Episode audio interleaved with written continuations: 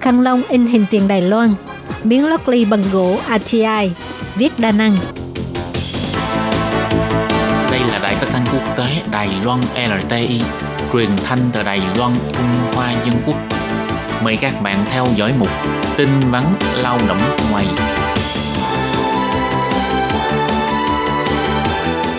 Khi Nhi và Thúy Anh xin chào các bạn thân mến, các bạn đang đón nghe chuyên mục tin vắn lao động. Trong phần tin vắn lao động của ngày hôm nay, Thúy Anh và Khiết Nhi xin mang đến cho các bạn hai thông tin như sau. Thông tin thứ nhất, đó là nếu địa điểm cách ly là nhà dân thì phải phù hợp với hai nguyên tắc, tòa nhà chuyên dụng để cách ly và cách ly theo đợt nhằm tránh rủi ro lây bệnh. Và thông tin thứ hai, Cục Lao động thành phố Đài Nam tổ chức hoạt động tập huấn để nâng cao nhận thức an toàn lao động của lao động di trú.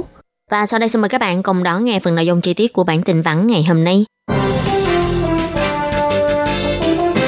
Để giảm thiểu rủi ro lây nhiễm dịch COVID-19, một số công ty đã xin dùng một tòa nhà riêng để làm địa điểm cách ly tại nhà. Cục Lao động Đài Trung bày tỏ, nhằm phối hợp với quy định phòng dịch của Trung ương, chính quyền địa phương đưa ra biện pháp xét duyệt nghiêm khắc, bao gồm nguyên tắc cả tòa nhà đều chỉ dùng để cách ly kiểm dịch và quản lý một ra một vào. Sau khi chính quyền địa phương thụ lý hồ sơ đăng ký địa điểm kiểm dịch, sẽ đến hiện trường để khảo sát và báo cáo Bộ Lao động xem xét, sau đó mới đồng ý cho chủ thuê đưa lao động di trú nhập cảnh Đài Loan. Ông Ngô Quy Chí, Cục trưởng Lao động bày tỏ, Bộ Lao động đã cho sửa đổi hình thức kiểm dịch tại nhà của lao động di trú nhập cảnh Đài Loan. Những lao động làm việc trong lĩnh vực chăm sóc phúc lợi xã hội sẽ cách ly tại trạm cách ly tập trung do chính phủ sắp xếp. Còn lao động di trú làm việc trong các ngành sản xuất, nhà xưởng sẽ vào cách ly kiểm dịch tại địa điểm do chủ thuê và công ty môi giới sắp xếp. Nhưng địa điểm kiểm dịch phải thông qua kiểm tra xác nhận của chính quyền địa phương, sau đó trình báo lên Bộ Lao động thì mới có thể đưa lao động di trú nhập cảnh. Còn đối với người nhập cảnh Đài Loan từ Philippines, tất cả đều phải cách ly 14 ngày tại trạm kiểm dịch tập trung.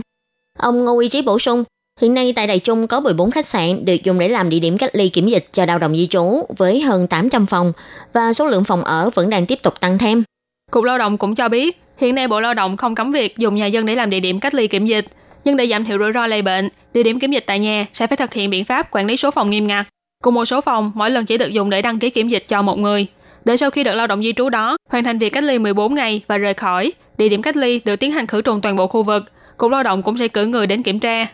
Căn cứ theo quy định quy trình kiểm tra thực địa địa điểm kiểm dịch của lao động di trú tại thành phố Đài Trung, nếu địa điểm kiểm dịch là nhà dân thường thì phải ghi rõ địa chỉ chính xác và số phòng, xác nhận tòa nhà đó chỉ chuyên dùng để cách ly kiểm dịch, đảm bảo không có rủi ro lây nhiễm chéo.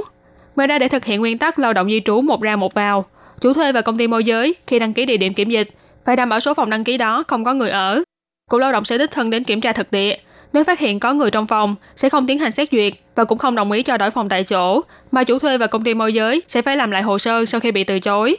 Ngoài ra, để tránh không làm chậm trễ thời gian đưa lao động di trú đến làm việc của chủ thuê, Cục Lao động cũng sẽ không thụ lý đăng ký địa điểm kiểm dịch cho lao động di trú làm việc ngoài khu vực thành phố Đài Trung. Những trường hợp không phù hợp với điều kiện sẽ bị từ chối. Và tiếp sau đây là thông tin thứ hai. Nhằm giảm thiểu tỷ lệ xảy ra tai nạn lao động của lao động di trú, để cho người nước ngoài đến thành phố Đài Nam đều có thể an tâm làm việc, Cục Lao động thành phố Đài Nam đã cho tổ chức hoạt động tham quan và tập huấn trải nghiệm an toàn lao động dành cho lao động di trú, đưa lao động di trú đến tham quan trung tâm tập huấn an toàn lao động do công ty gang thép Trung Hoa quản lý để trải nghiệm tập huấn an toàn lao động khi làm việc tại giàn giáo trên cao, trên máy móc và đầu điện v.v.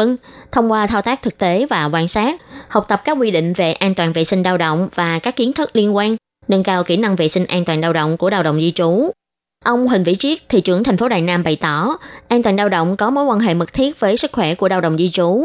Để nâng cao nhận thức vệ sinh an toàn lao động của lao động di trú và các doanh nghiệp, nhà xưởng, giảm thiểu tỷ lệ phát sinh tai nạn lao động nghề nghiệp, đảm bảo cho sự an toàn và sức khỏe của lao động di trú, năm 2019, Cục Lao động Đài Nam lần đầu tiên cho tổ chức hoạt động tham quan và tập huấn trải nghiệm tai nạn lao động của lao động di trú. Hoạt động đã được các bạn lao động di trú hưởng ứng nhiệt liệt và nhận được nhiều phản hồi tích cực. Cục trưởng Cục Lao động Đài Nam ông Vương Hâm Cơ bày tỏ, hiện nay số lao động di trú đang làm việc tại thành phố Đài Nam là gần 60.000 người, trong đó có khoảng 43.000 người làm việc trong các nhà xưởng, chiếm khoảng 72%. Cùng với sự phát triển kinh tế, số lao động di trú làm việc trong ngành sản xuất cũng tăng lên đáng kể trong những năm qua. Mục đích tổ chức hoạt động này là hy vọng có thể thông qua quan sát và tập huấn trải nghiệm thực tế, giúp cho các bạn lao động di trú hiểu rõ hơn về pháp lệnh liên quan đến vệ sinh an toàn lao động và cũng giúp cho lao động di trú hiểu đúng về rủi ro và nguy hiểm có thể xảy ra trong môi trường làm việc của chính mình. Từ đó biết cách phòng tránh rủi ro, nguy hiểm và đến hiệu quả phòng chống tai nạn nghề nghiệp, giảm thiểu tỷ lệ phát sinh tai nạn, cũng như là nâng cao trình độ nhận thức về vệ sinh an toàn lao động. Các bạn thân mến, chuyên mục của ngày hôm nay cũng xin tạm khép lại tại đây. Cảm ơn sự chú ý lắng nghe của quý vị và các bạn. Xin